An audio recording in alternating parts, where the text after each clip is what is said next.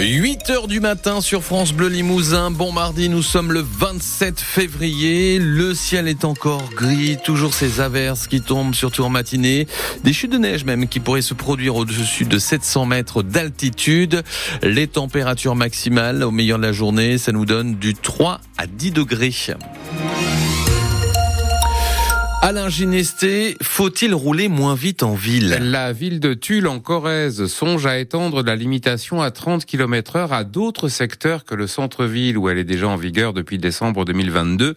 La mairie vient donc de lancer une consultation auprès des habitants des nouvelles rues et des nouveaux quartiers éventuellement concernés, Philippe Graziani. Sur l'avenue Lucien Sampex, les riverains sont unanimes. 30 km heure, ce serait bien mieux, affirme Raymond. Il n'y a pas de difficulté pour rouler là, c'est tout droit.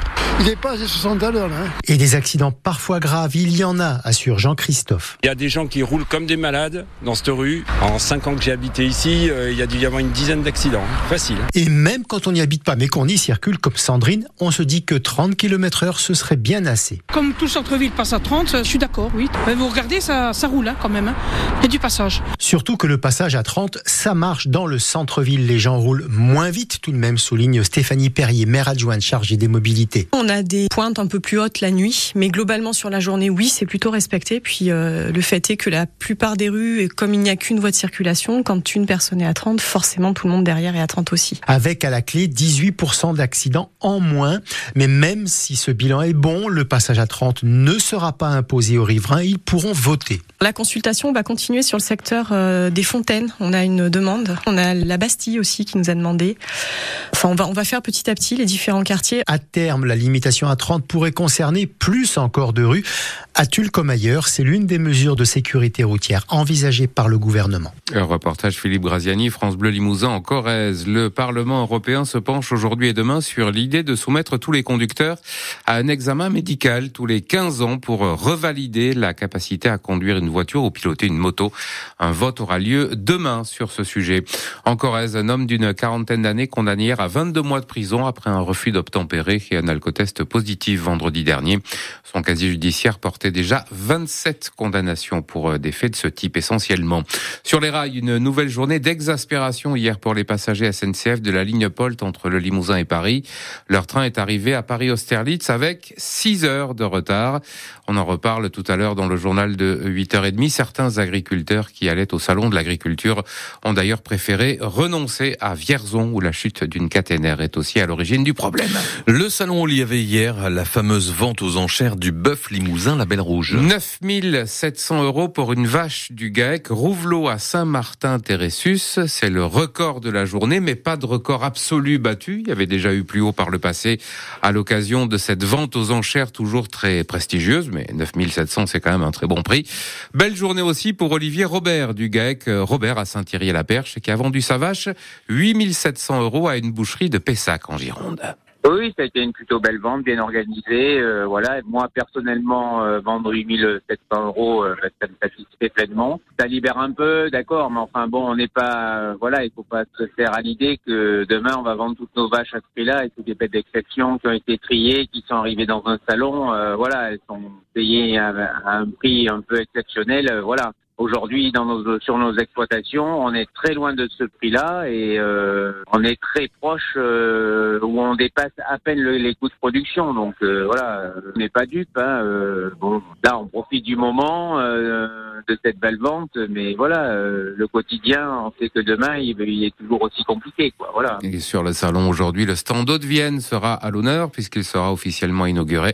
Il s'agit de mettre en valeur le département via aussi la marque touristique Limousin Nouveaux Horizons dont l'une des responsables, Sophie Trinck, sera l'invitée de France Bleu Limousin tout à l'heure à 8h15. Le Premier ministre Gabriel Attal sera lui en visite officielle aujourd'hui sur le salon. Il a répété ce matin sur RTL qu'on ne peut rien exclure dans une guerre qui se tient au cœur de l'Europe, y compris l'envoi de troupes au sol, comme Emmanuel Macron l'a évoqué hier soir à l'issue d'une conférence internationale de soutien à l'Ukraine à Paris. Une déclaration qui fait beaucoup de bruit à l'échelle internationale depuis donc quelques heures. Le foot foot, Kylian Mbappé est invité ce soir à l'Elysée pour dîner avec Emmanuel Macron et le président du PSG, dîner en l'honneur de l'émir du Qatar qui est en visite d'État en France aujourd'hui. On joue aussi ce soir en Coupe de France, premier quart de finale euh, face entre Lyon et Strasbourg. C'est à 20h45 à Lyon. Et puis notez qu'en handball, l'actuel préparateur physique du LH, du Limoges Handball, va devenir l'entraîneur adjoint de Montpellier l'an prochain. Baptiste Nico ira donc seconder Eric Maté, euh, le futur coach du Montpellier Handball. La météo avec un peu de pluie, mais surtout de la grisaille finalement. Ouais, hein. pas mal de grisaille aujourd'hui encore, euh, des températures maximales allant de 3 à 10 degrés, peut-être des chutes de neige aussi qui pourraient se produire au-dessus de 700 mètres d'altitude. Euh, les maxi, 5 à Ussel aujourd'hui, 6 à Uzer chez Saint-Thierry-la-Perche, 7 à Limoges, Bella Actule et Saint-Julien et 10 degrés à Brive. Demain, on devrait avoir de belles éclaircies d'après Météo France. Il est 8h06. La météo 100% locale avec les meubles Marcou à votre service depuis 1934 à Couzex pour vous faire découvrir les magasins Monsieur Meuble Expert Litier et H&H. Le 6-9 France Bleu Limousin. Régis Mazabro. Dans la prochaine demi-heure, nous vous parlerons des sorties du moment à faire en, en famille euh, ou entre amis. Euh, on vous offrira aussi encore euh, des entrées pour l'Odyssée lumineuse au jardin botanique de l'évêché à Limoges. Attention, ça se termine à, à la fin de la semaine. Il y aura aussi euh, l'invité de 8h15, Sophie Trinque, vous l'avez dit, hein, l'un responsable promotion et communication Oui. euh, de Limousin Nouveau Hori- Nouveaux Horizons.